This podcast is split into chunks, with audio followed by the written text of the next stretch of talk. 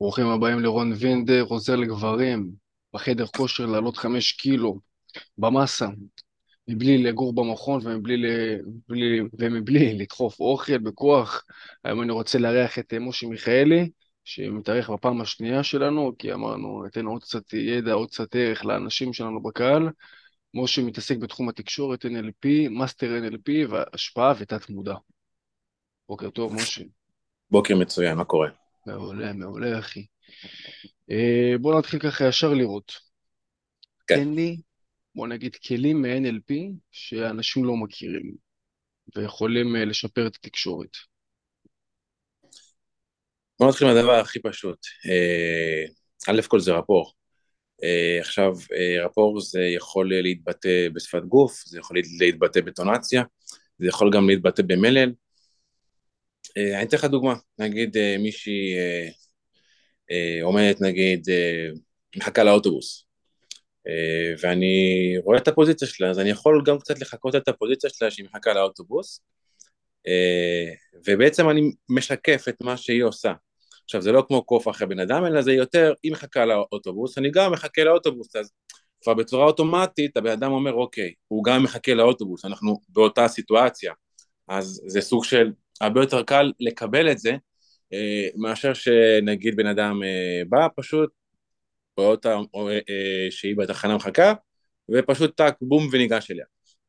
שזה, שזה גם יכול להיות טוב מאוד, אבל אנחנו רוצים להיות סוג של בתוך מעגל אחד, אנחנו ביחד, ואנשים שהם ביחד, הם מרגישים הרבה יותר בנוח להיפתח ולהתחבר. אה, אתה גם מחכה לאוטובוס? אני גם מחכה לאוטובוס. איזה קו אתה מחכה, או בדרך לאיפה אתה, או בדרך לאיפה את, הרבה יותר קל.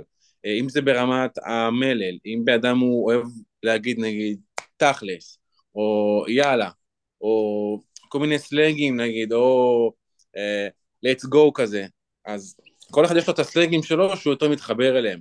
אז אפשר גם קצת לחקות את הבן אדם ולהגיד וואלה, הוא גם אומר תכלס. הוא גם אומר, שמע אחי, הוא גם אומר את זה. אז הרבה יותר קל להתחבר אליו.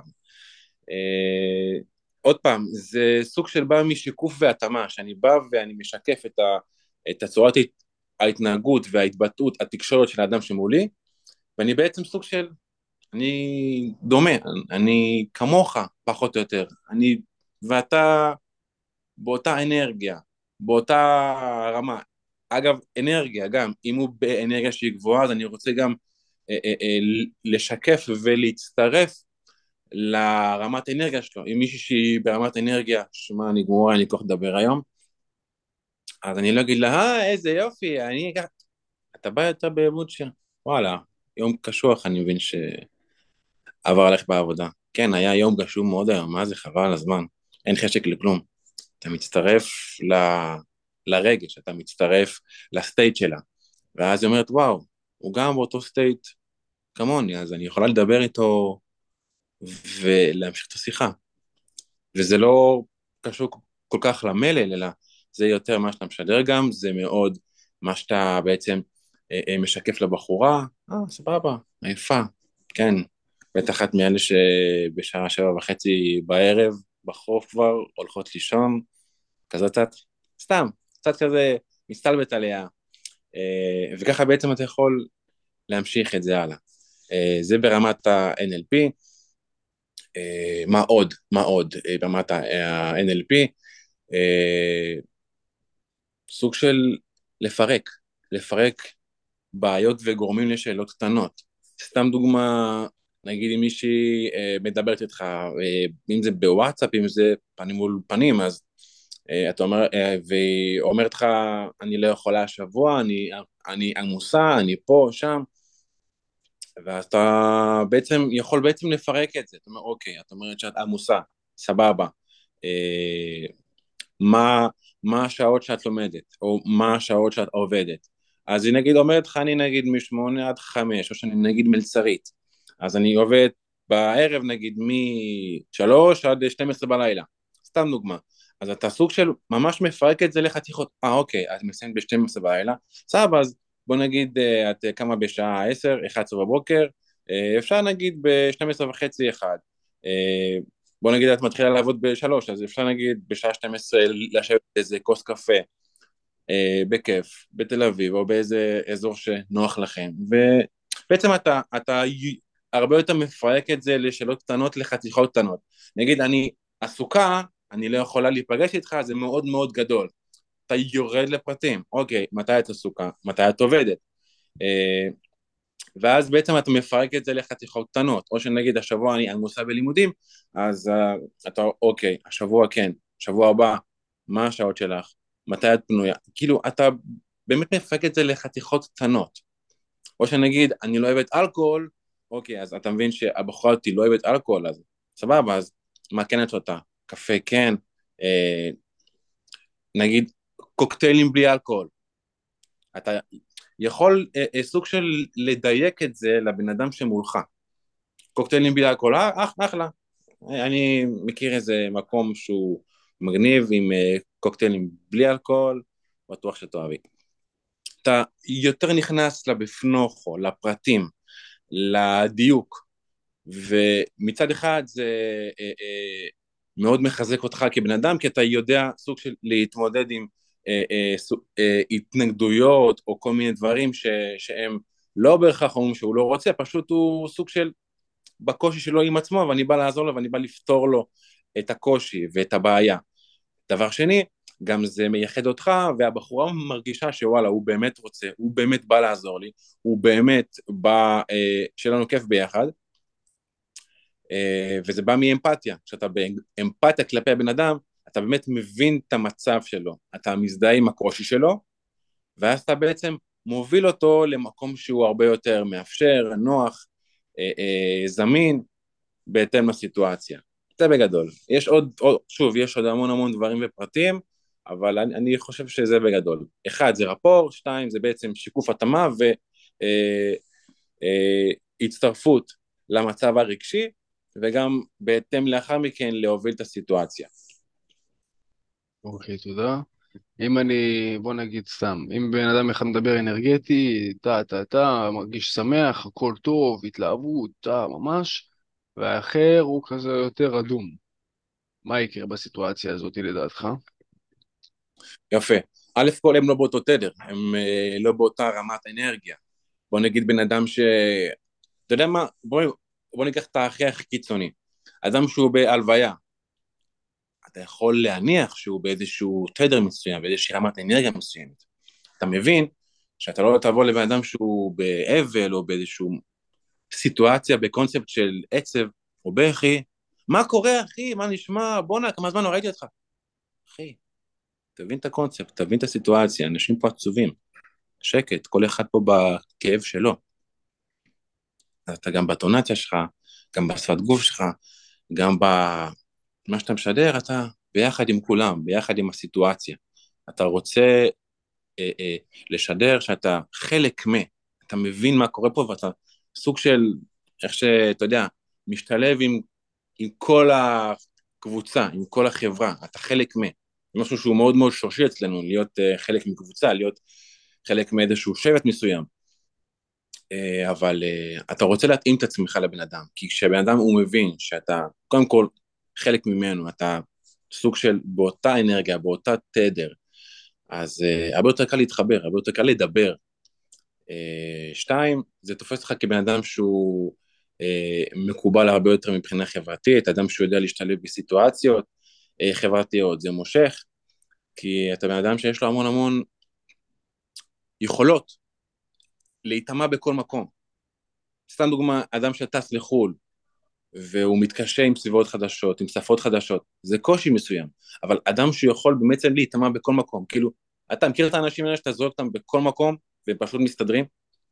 למה? כי יש להם יכולות חברתיות, הם יודעים לתקשר עם נשים, עם גברים, מעגלים חברתיים, אה, אם זה גם לעסקים, הם יודעים איך לתקשר, הם יודעים להבין איך להיכנס לראש של הבן אדם, איך הוא רואה את הדברים, ובעצם משם לקדם את הדברים גם למקום שאני מרוצה וגם שהוא יהיה מרוצה. זה בגדול. אוקיי, זה מעניין מה שאתה אומר. תגיד סתם דוגמא, בן אדם שהוא ביישן שרוצה לתקשר עכשיו ומגיע ל... להרצאה ורוצה להתחיל לדבר גם עם גברים וגם עם נשים. איך עושים? מה עושים? יפה. קודם כל זה מאוד תלוי בסיטואציה. אה, אם אני שם. את הפוקוס על להתחיל לדבר, קודם כל אני קורא לזה להתחיל לדבר עם עצמי, קודם כל. ככה אני עושה.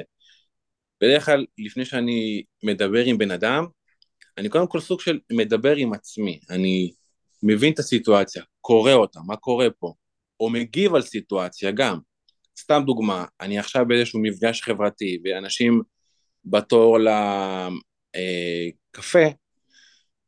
אז אה, אני יכול בעצם לשאול את עצמי, אוקיי, מה קורה פה? אנשים מחכים לקפה. אני מחכה לקפה.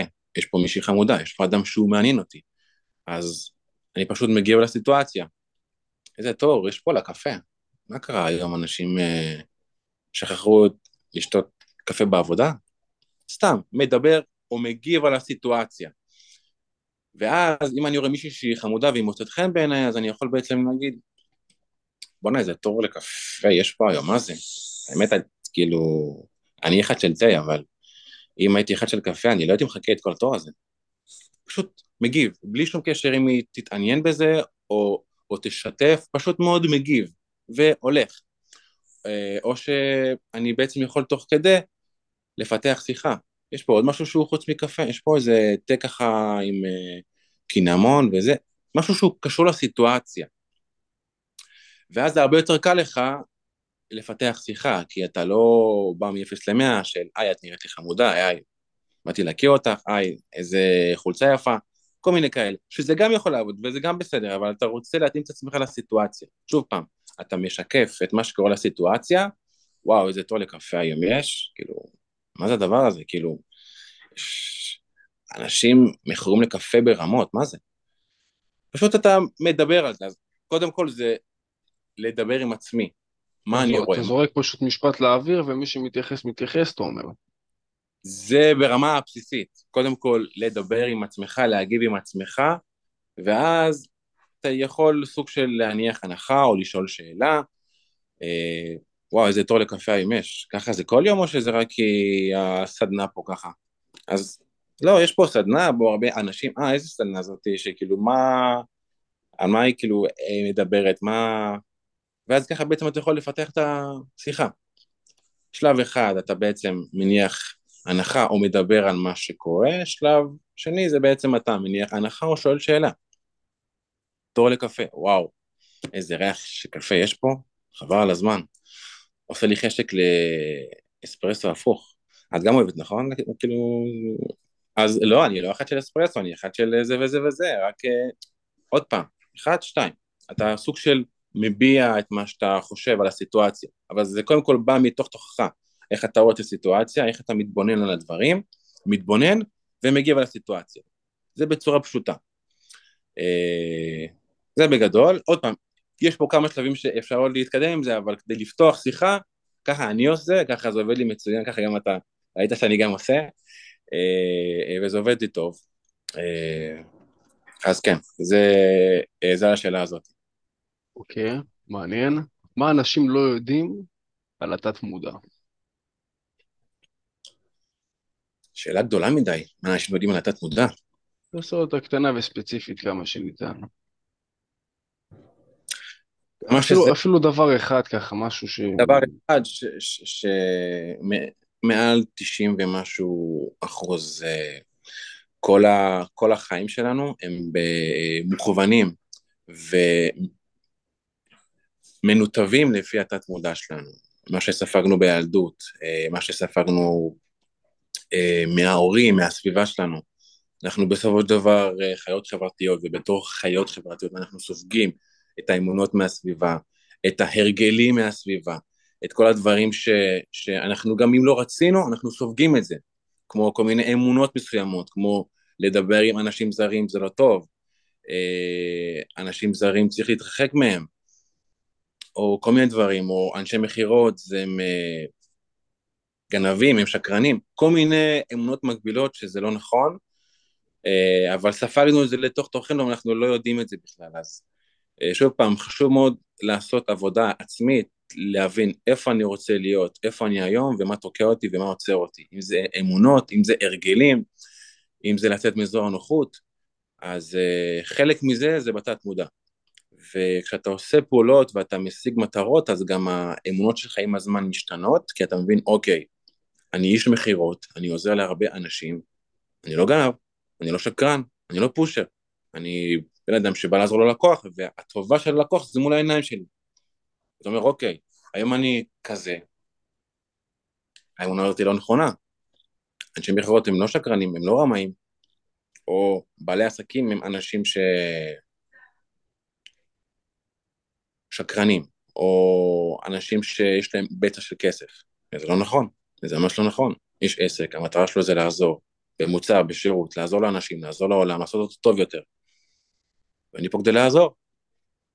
וכמובן אני רוצה להרוויח, אבל מבחינתי, אני בא לעזור, אני בא לפתור איזושהי בעיה למישהו. אוקיי, okay, בוא נלך רגע לתחום של הכסף. בן אדם, אה, סתם, גדל לאנשים שהם, אה, שתי הורים שהם שכירים, והם אמרו לו, תקשיב, אתה רוצה לעשות כסף? לך תעבוד. כאילו, תחליף את הזמן שלך בכסף. אתה בן אדם שרוצה להיות עצמאי. הורים אומרים, תקשיב, מה, השתגעת על כל הראש? כאילו, אנחנו לא מכירים את העולם הזה, לך תהיה עצמאי. איך אתה עוזר לבן אדם הזה, לה, לה, בוא נגיד, להחליף את האמונות שלו באמונות אחרות על כסף, שכסף אפשר גם לעשות מדברים אחרים. אוקיי, יש כמה דרכים.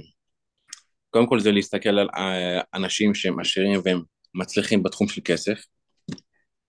זה אחד, ופשוט לראות ולמדל אותם, מה הם עשו, איך הם הצליחו, מה הדרך שהם עברו. קח את אילון מאס, קח את ג'ף בסוס, קח את ביל גייטס. סתם דוגמה. ביל גייטס, מייקרוסופט, פשוט מאוד. מולטי מיליארדר, נכון? יפה. מה הוא עשה? מה הערך שהוא הביא לעולם? מה הערך שהוא הביא לעולם? יש לו מערכות, תוכנות, אה, שבעצם הפכו את העולם למקום שהוא טוב יותר. תראה, כל ארגון היום בעולם משתמש במערכות הפעלה של מייקרוסופט. כל ארגון. אפילו אתה, על הלפטופ שלך, יש לך Windows, זה של מייקרוסופט. מה היית עושה בלי זה? איך העולם היה היום בלי זה? תחשוב, אמזון, כמה טוב היא עושה בעולם, כמה היא מעניקה לעולם, כמה היא עוזרת לאנשים, כמה אנשים משתמשים בפלטפורמה הזאת כדי לצרוך דברים, לשפר את החיים שלהם, בכל התחומים.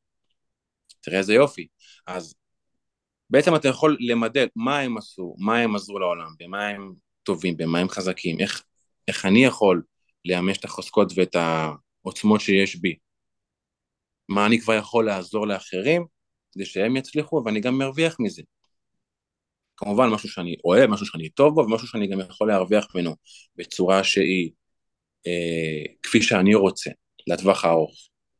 אז אם אני בא לענות על השאלה הזאת, בגדול זה modeling. ככה אני רואה את זה. modeling, ברור ש... כן, שנייה רגע, בוא נחדד את השאלה. מוד... כדי להגיע למקום מסוים, ברור שצריך למדל את מה שהבחור שאתה רוצה להיות כמוהו עשה. מן הסתם.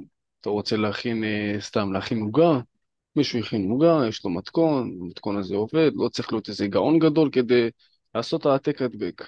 זה אין ספק, אני מסכים מאה אחוז.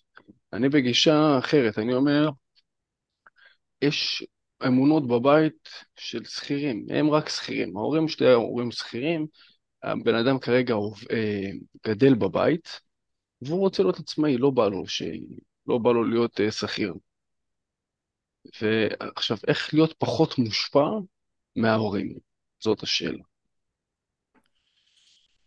דבר ראשון, אה, אם, אם, אם הם שכירים אז כנראה שיש להם את האמונות שלהם על כסף, על uh, עסקים, אז פחות, פחות לדבר איתם על זה, פחות להתייעץ איתם על זה, כי עוד פעם, זה לא התחום שהם טובים בו והם לא חזקים בו, אז להתייעץ עם אנשים שהם כן מבינים וכן יודעים, ויכולים לעזור לו להתקדם לאיפה שהוא רוצה.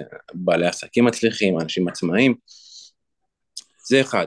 שתיים, אה, כמה שפחות אה, אה, להיות בסביבה ש, שהיא משפיעה עליך לא טוב, שזה אומר או שהיא מורידה אותך או שהיא לא מקדמת אותך לעבר המטרות שאתה רוצה.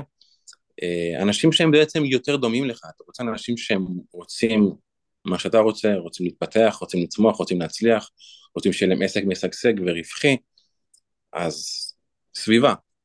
להת, להתנתק, סלאש, אה, למזער את התקשורת שלך מול סביבה שהיא לא מקדמת ולא יכולה לעזור לך לעבר מה שאתה רוצה, מצד שני לחזק ולמנף קשרים שיכולים לעזור לך להת, להתקדם בפן העסקי לצורך העניין, כי זה מה שאתה רוצה. אוקיי, מעניין. ואיך איך אתה נהיה, בוא נגיד, יש דעות של ההורים, איך אתה נהיה אסרטיבי מולם, אתה פשוט לא משתף אותם, ואז אתה פותר את הבעיה. תראה, אם הם אה, לא מקבלים ואתה רואה שזה סוג של ראש בקיר, אז אין מה לשתף, כי אתה מבין ש, שאין מקום למטרות שלך ולשאיפות שלך פה, במרחב הזה. אז אין טעם לשתף את זה. תדבר איתם על דברים ש... אם זה הורים, כן? אז uh, אני יכול להגיד על דברים שכן יש לכם תקשורת ואתם כן סוג של לא מה שאתה מסכים איתם. כי, כאילו, על מה שאתה מסכים איתם, כן, אה, דבר על דברים שהם לא קשורים למטרות שלך ולשאיפות שלך, כי עוד פעם, את זה תשמור לעצמך ולסביבה שהיא כן תומכת והיא מעצימה אותך שם. פשוט לא, לי, לא לפתוח את זה איתם, כי זה לא האנשים הנכונים. אוקיי, בסדר גמור. בוא נלך לתחום אחר. אה, איך אתה נהיה אסרטיבי יותר באופן כללי, גם עם נשים, גם עם חברים שלך? אתה יודע שהמילה שלך זה מילה בטון, אתה אומר משהו, אנשים, אה, אתה יודע, אומרים, עם זה לא מתעסקים, כאילו, מה הוא אמר? קדוש. אוקיי, קודם כל, למה אתה בעצם רוצה שהמילה שלך תהיה בטון? למה אתה רוצה שהכל יהיה קדוש? קודם כל, כאילו, כבר אני כאילו שומע את השאלה, אני אומר לעצמי, בטון, קדוש. אני לא איזה משה רבנו עכשיו, כן? ש... קדוש. אני בן אדם. לא, ברור, ברור, אבל אתה יודע, להיות, אתה אומר חד וחלק, זאת אומרת להגיד משהו ולא לחזור בך. אוקיי, אם אני מחדד, גם לגבי משהו שאם אני אומר משהו ולא לחזור בי, אני לא כזה מסכים איתו. את האמת אני אומר לך, כי אני גם בן אדם, יש לי גם דעות, ולפעמים אני גם משנה את הדעה שלי. זה בסדר לשנות את הדעה שלי. זה לא ממקום שאני אה, אה, סוג של אה, שקרן, זה לא ממקום שאני לא קנה, זה ממקום שאני בן אדם. אם לפני שבוע חשבתי א', היום יכול להיות שאני אשנה את הדעה שלי. אני גמיש, אני משתנה עם הזמן. זה, זה כמו בכושר.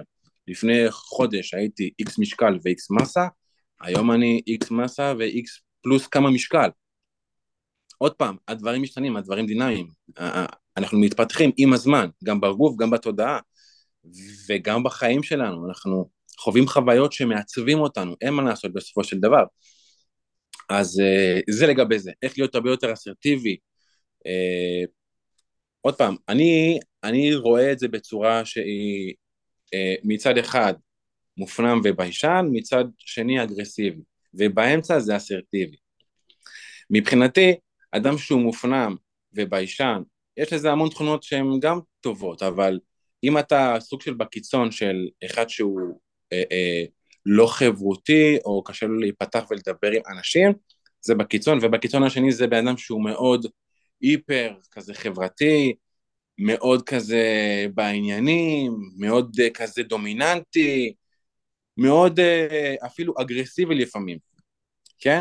אז יש באמצע שאת האסרטיבי, למה? כי מצד אחד זה בן אדם שהוא יוזם, מצד אחד זה בן אדם שהוא, שהוא כן דומיננטי, זה, הוא כן מוביל לדברים, הוא כן יוזם שדברים יקרו, אבל מצד אחד הוא גם רגיש כלפי הזולת וכלפי הצד השני.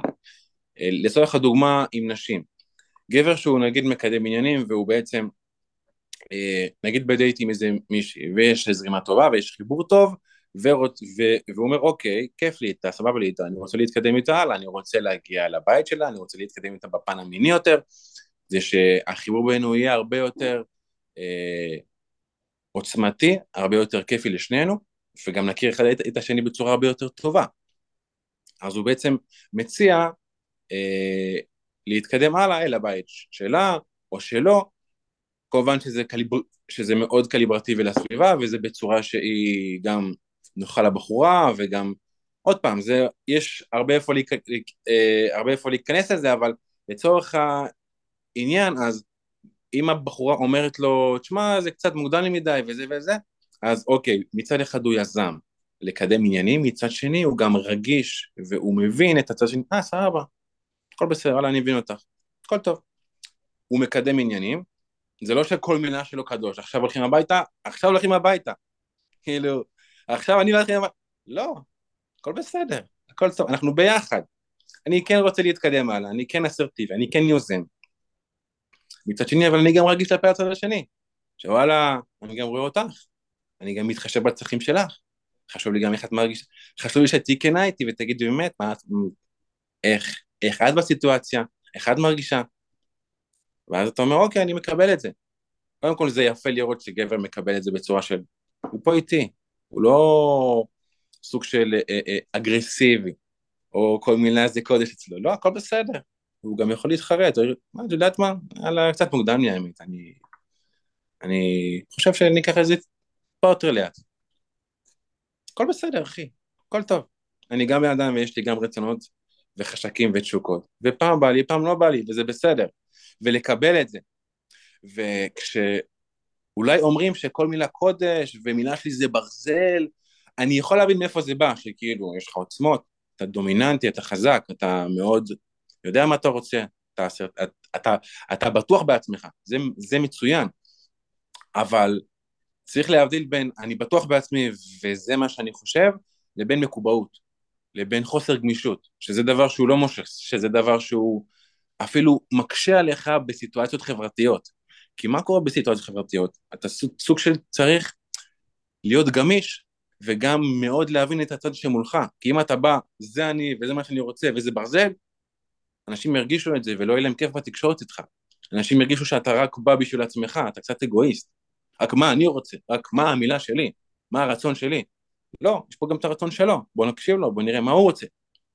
הכוח של מנהיגים זה לא שהם אני מנהיג וזה מה שאני עושה וכולם אחריי, יאללה, נקסט, קדימה.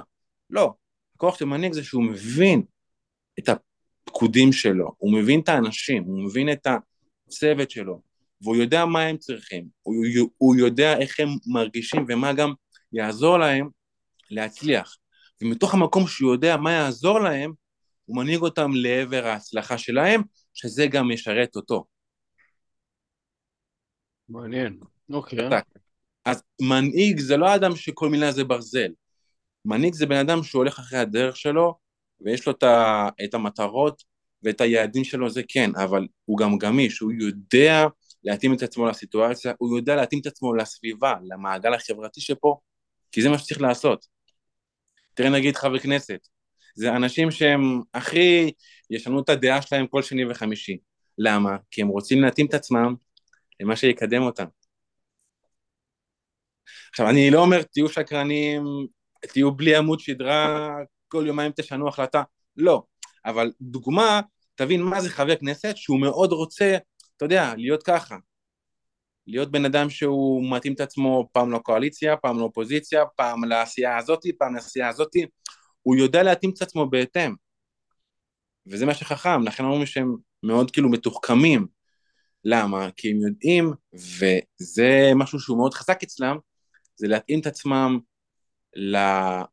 לנורמה, למעגל, לסביבה, או לעשייה, או ליושב ראש, ואז הם סוג של, אה, הם ביחד, אנחנו ביחד, ומשם הם, הם יכולים להתקדם עוד ועוד. הבנתי, מעולה, משה. תודה רבה על הדברים. אם רוצים ליצור איתך קשר, מה, מה עושים? Uh, משה מיכאלי באינסטגרם, uh, משה מיכאלי בפייסבוק, והטלפון שלי זה 053-624-6266, מי שרוצה מוזמן בכיף. לשאול שאלות, להתייעץ, אני אשמח תמיד לתת ערך אה, ולעזור. יאללה, בכיף, משה, תודה רבה. נעשה את הסוויץ' לשאלות של מסה.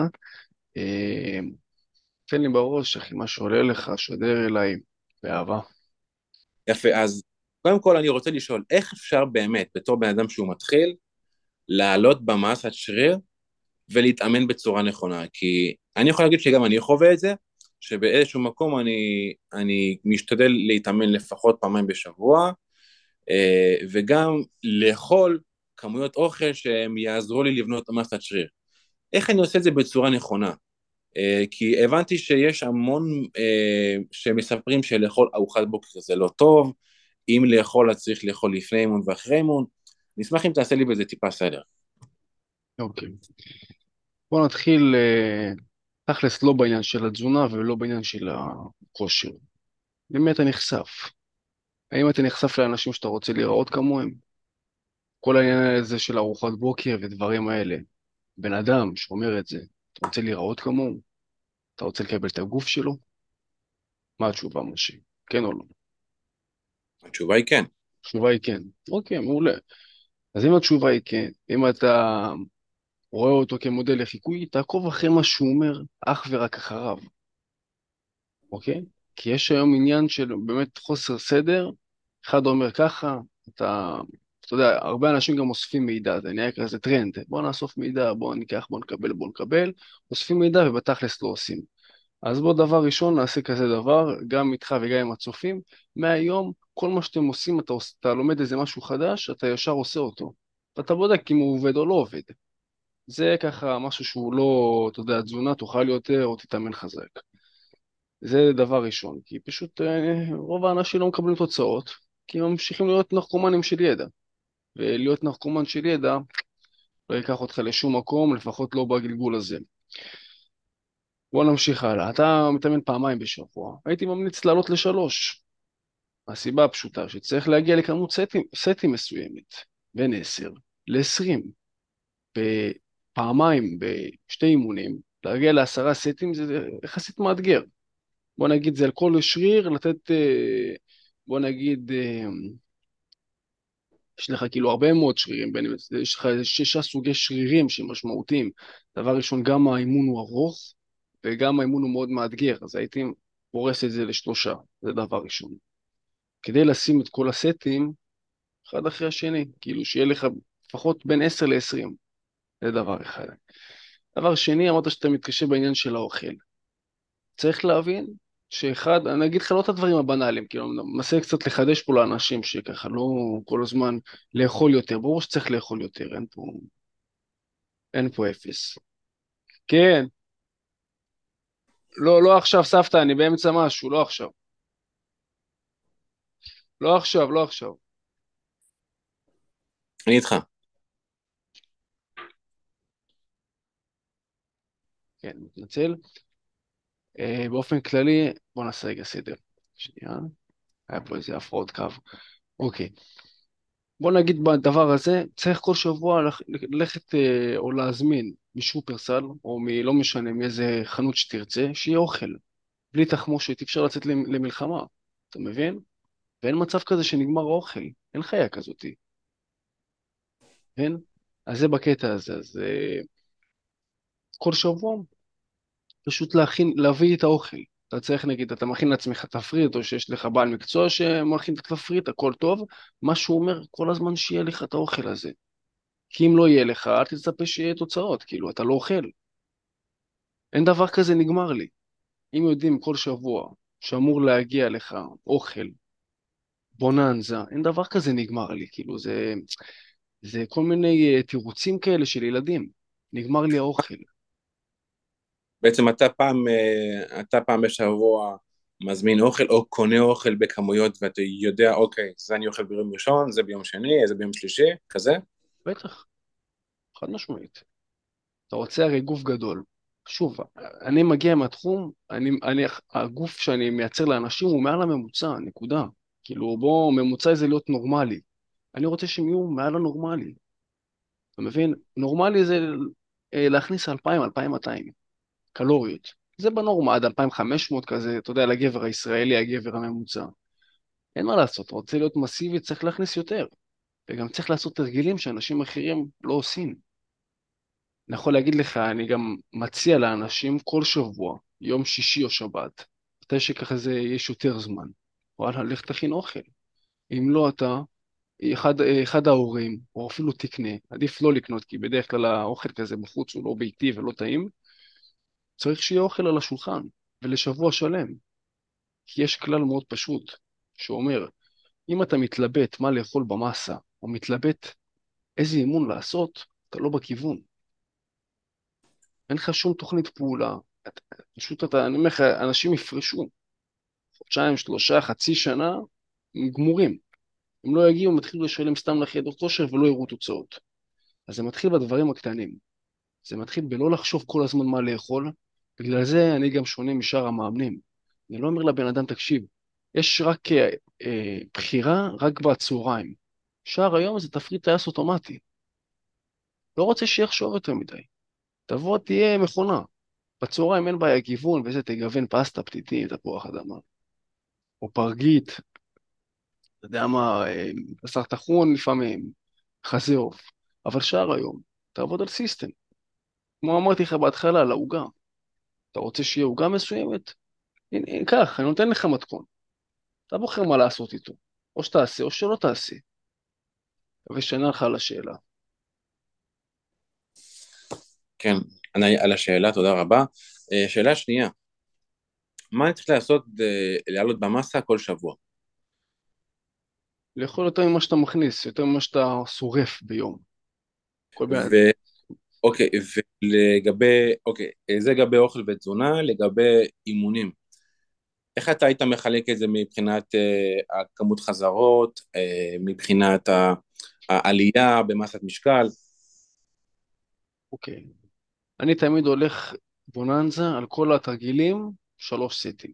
כל התרגילים, לא משנה מה, לא רוצה ליצור בלבול, גם לא אצלי ולא אצל המתאמן. זה דבר אחד. דבר שני, מבחינת חזרות. יש טווחים מסוימים שאני אומר למתאמנים לעבוד לפיהם. יש לנו כמה סוגי חזרות, כי יש כמה סוגי סיב שריר. אז כל שבועיים עושים אה, כמות חזרות שונה.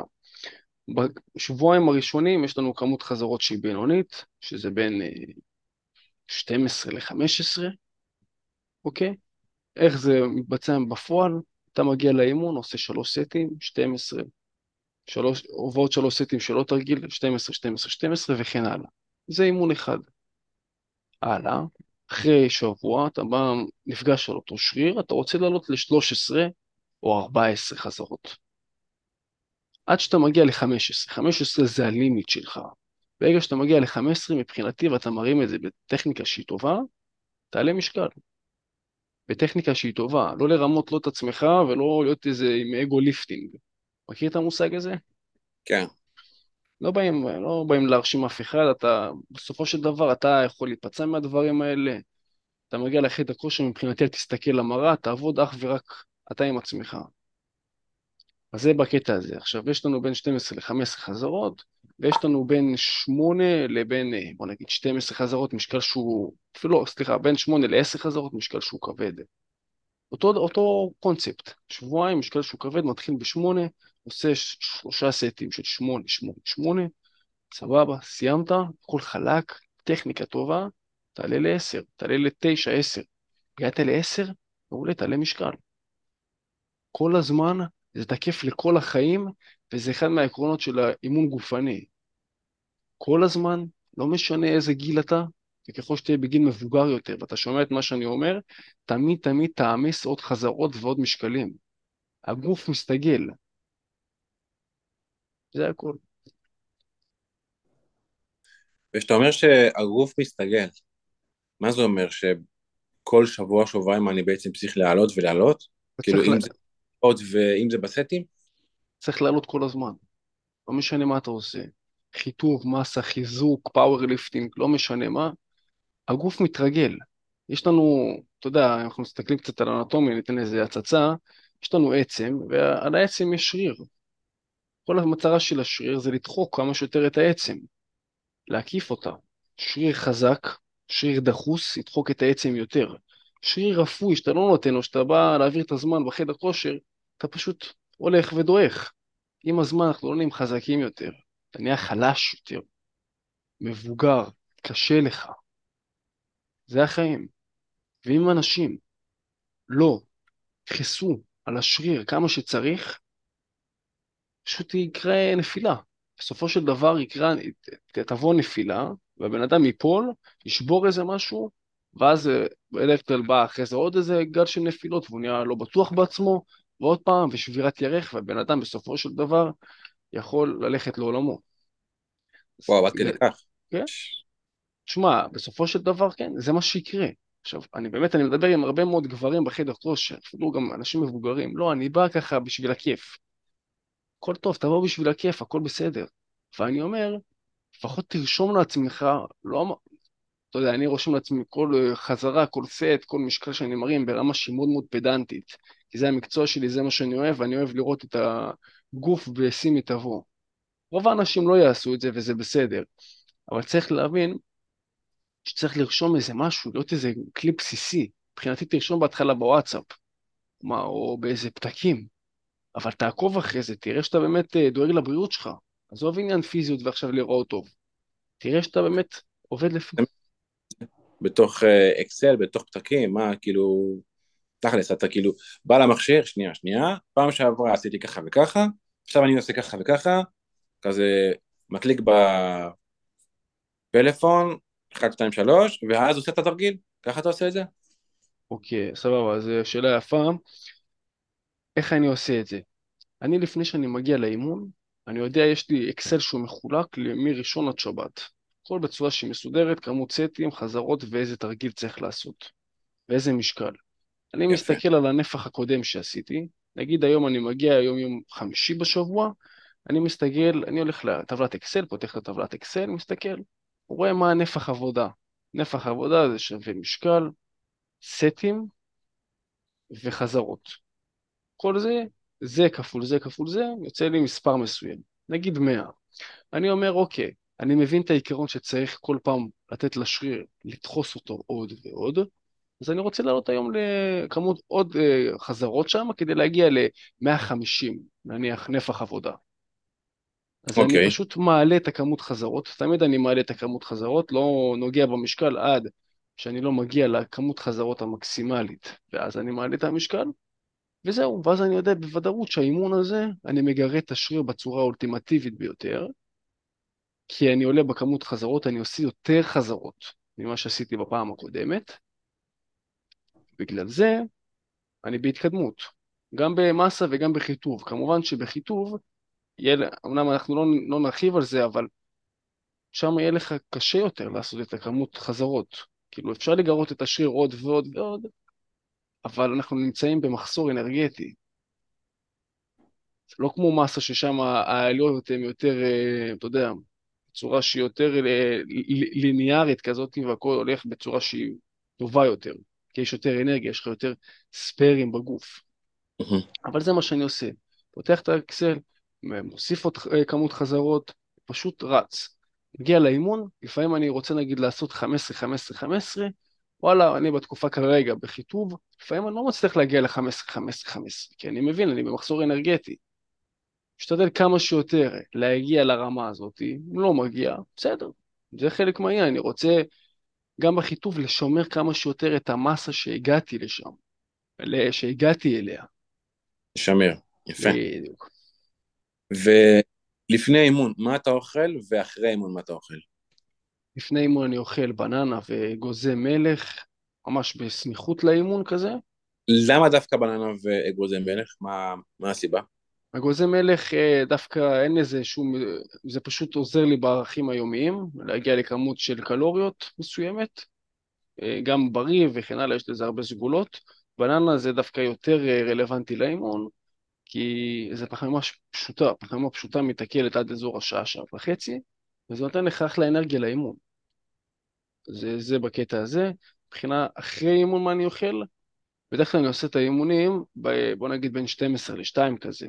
זה לא שאני בא ועושה שעתיים אימון, אלא בין 12 ל-1 אני מסיים, אז אחרי זה אני קצת uh, מדבר עם עוד אנשים בחדר כושר, uh, שואל אותם ככה uh, ייעץ וכן הלאה, כאילו אני עוזר בחדר כושר מהבחינה של תרגילים, שואל אם הם עושים מסה או חיטוב, מהבחינה גם העסקית.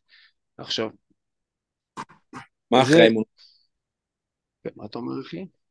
ואחרי האימון, מה אתה אוכל בעצם? בדיוק, אז עכשיו אני אומר, אם אחרי האימון, אם אני מתאמן בין 12 כזה לעד 2, אני אוכל ארוחת אה, צהריים רגילה, שכוללת 300 אה, גרם אה, פסטה, או כרגע זה אזור ה-250 גרם פסטה, שועית, בטטה, תפוח אדמה, כל מיני מזונות שמאוד מאוד קל לאכול אותם, ו-300 גרם של חלבון, שזה יכול להיות דג, שזה יכול להיות פר, פרגית, או 200 גרם של בשר טחון, כי זה בשר שטיפה הוא יותר אה, עשיר בשומן.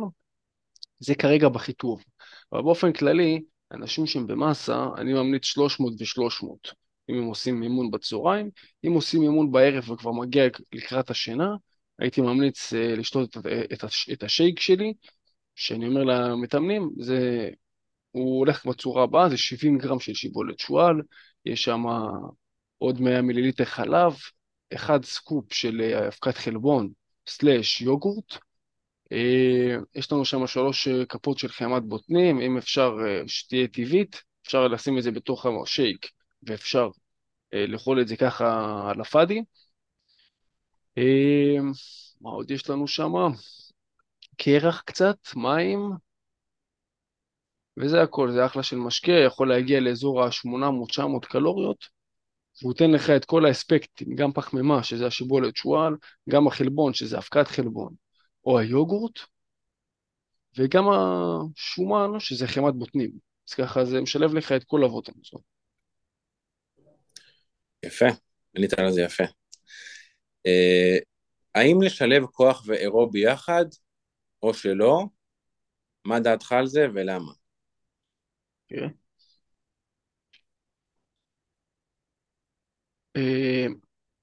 אירובי תמיד יבוא לפני כוח, סליחה, כוח יבוא, כוח קודם כל ואז אירובי, מהסיבה הפשוטה שאם אתה עושה עכשיו אירובי, אתה מדלל את מאגרי הגליקוגן שלך בשריר. יש לנו מאגרי גליקוגן, שזה המאגר האנרגטי. ברגע שאנחנו באים לאימון אירובי, מתחילים לרוץ נגיד חצי שעה, שעה, אנחנו מתחילים לדלדל ולדלל את כל המאגרים האלה, ואז אנחנו באים לאימון כוח, ואין לנו כוח. אנחנו פחות חזקים. אז מה כן לעשות? ללכת חמש, עשר דקות, אם אתה ממש... הייתי ממליץ לאנשים, גר קרוב למכון, תלך למכון. תתחיל לחמם את הרגליים, ככה קצת להיכנס למות של עבודה. כן. ותלך אה, רגלית, ואז תגיע למכון, ישר תעשה ככה מתיחות סטטיות, לא מתיחות עכשיו אה, למתוח ממש ולהיות, אה, סליחה, לא, לא מתיחות מתיחות דינמיות, לא סטטיות. זאת אומרת, לא סטטי עכשיו להתחיל למתוח עכשיו משהו 12-15 שניות, אלא להתחיל לעשות סיבובי ידיים, סיבובי צוואר, מה שאתה הולך לעבוד עליו באותו אימון, ואז להתחיל לעשות את האימון כוח. אתה מבין? זה ברמה הזאת. אם אתה מגיע עם רכב, אז לך על הליכון 5-10 דקות כזה, הליכה, אתה יודע, תן, אה, תן אה, גירוי כזה לשריר. אבל לא עכשיו להתחיל לרוץ וכן הלאה, כי אתה תפגע לעצמך באימון. אוקיי, okay. אז בעצם אתה אומר, אה, אם אני רוצה אולי חמש דקות לפני, או אחרי האימון זה גם בסדר?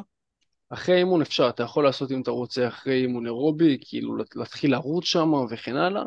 אנשים רזים, אני פחות ממליץ להם לעשות את זה, כי הם אנשים שמתקשים לאכול.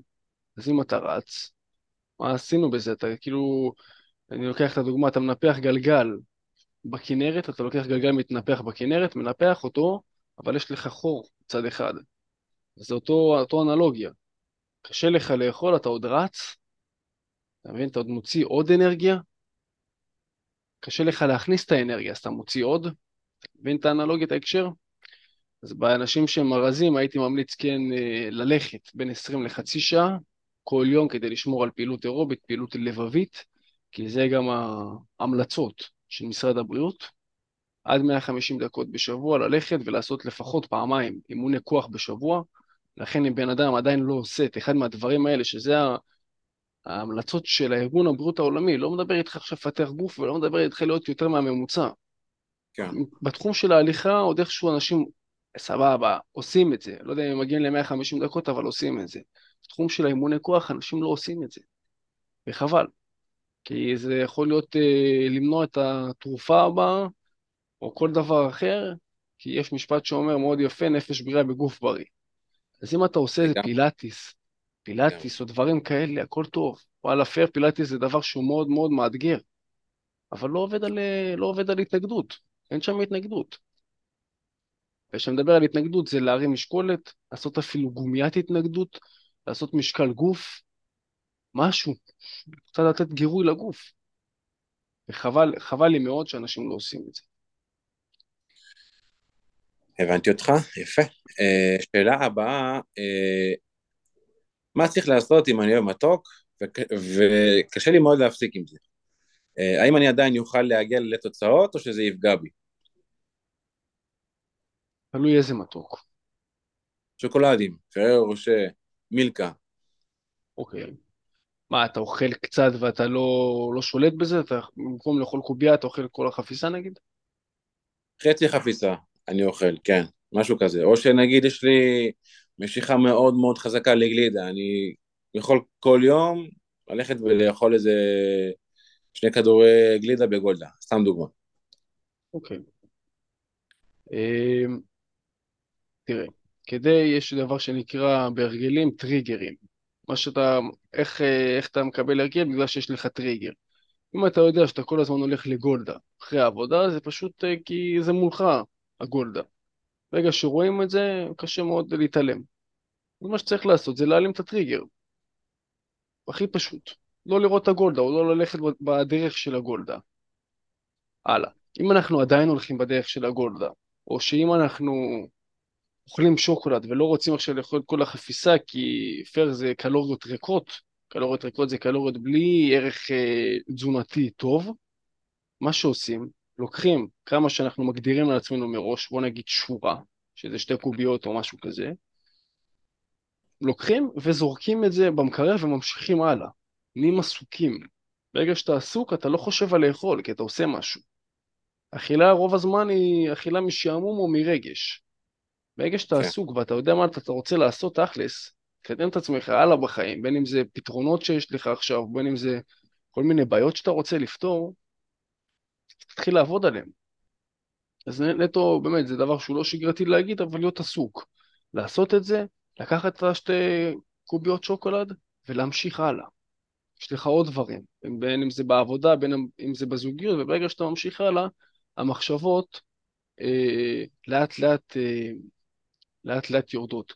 נסכם את זה במשהו יפה, וככה אנחנו באמת נעשה פה, נגיד ככה איך אפשר גם ליצור קשר עם T.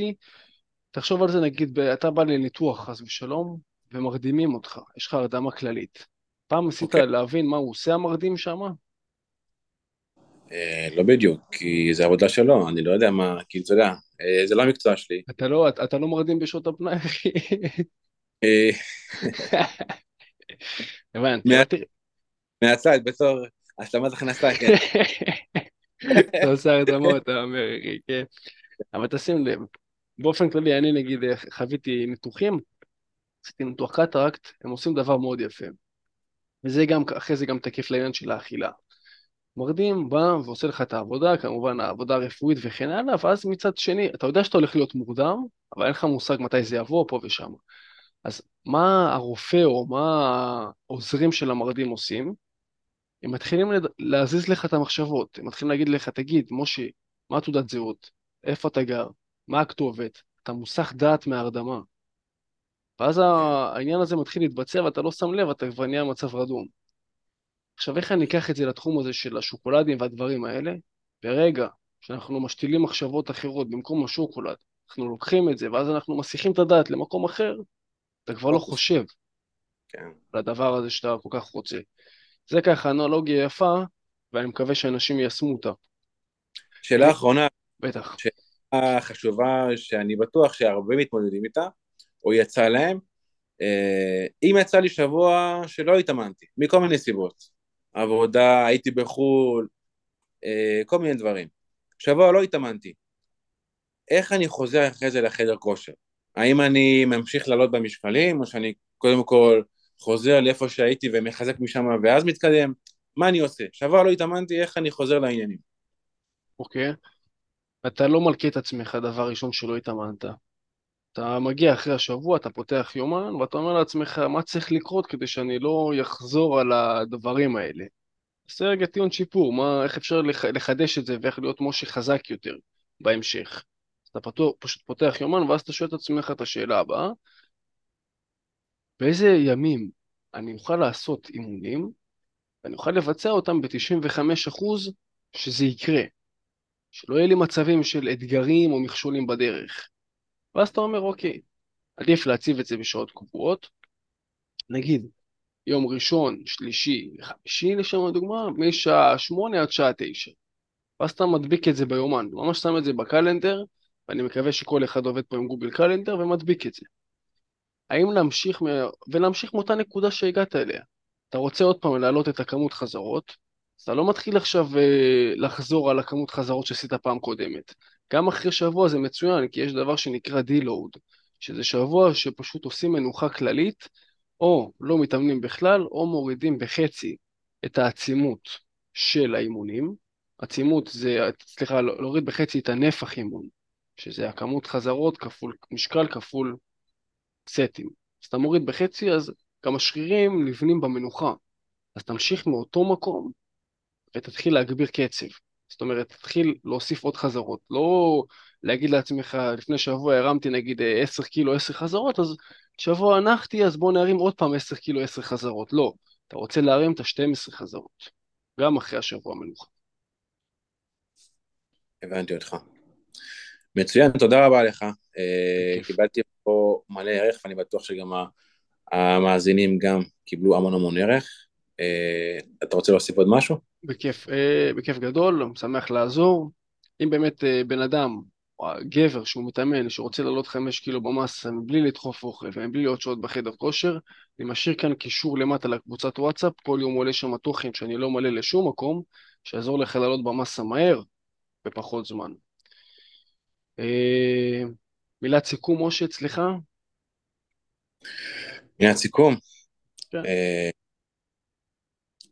אני חושב ששורה תחתונה, תאהבו אנשים, תאהבו תקשורת, תחייכו, אה, זה הרבה יותר טוב. אגב, גם בחדר כושר, אני יכול להגיד שאישית, גם שאני מחייך, צוחק, מגיב על סיטואציות ככה קצת כזה מפלרטט פה ושם, זה כיף, הופך את האימון הרבה יותר כיפי, הרבה יותר קליל וחווייתי, אה, וזה גם בונה לך סוג של סטטוס חברתי, אז אה, זה אחלה. יאללה, מעולה, משה, בכיף, רק שנשמח ונצחק. תודה, אחי. אה, תודה רבה, בכיף, תודה רבה, משה, ושיהיה לנו שבוע פנטסטי, אחי. תודה, אחי, שיהיה שבוע טוב. להתראות. ביי ביי, להתראות. בהצלחה, ביי ביי. גם לך, ביי ביי.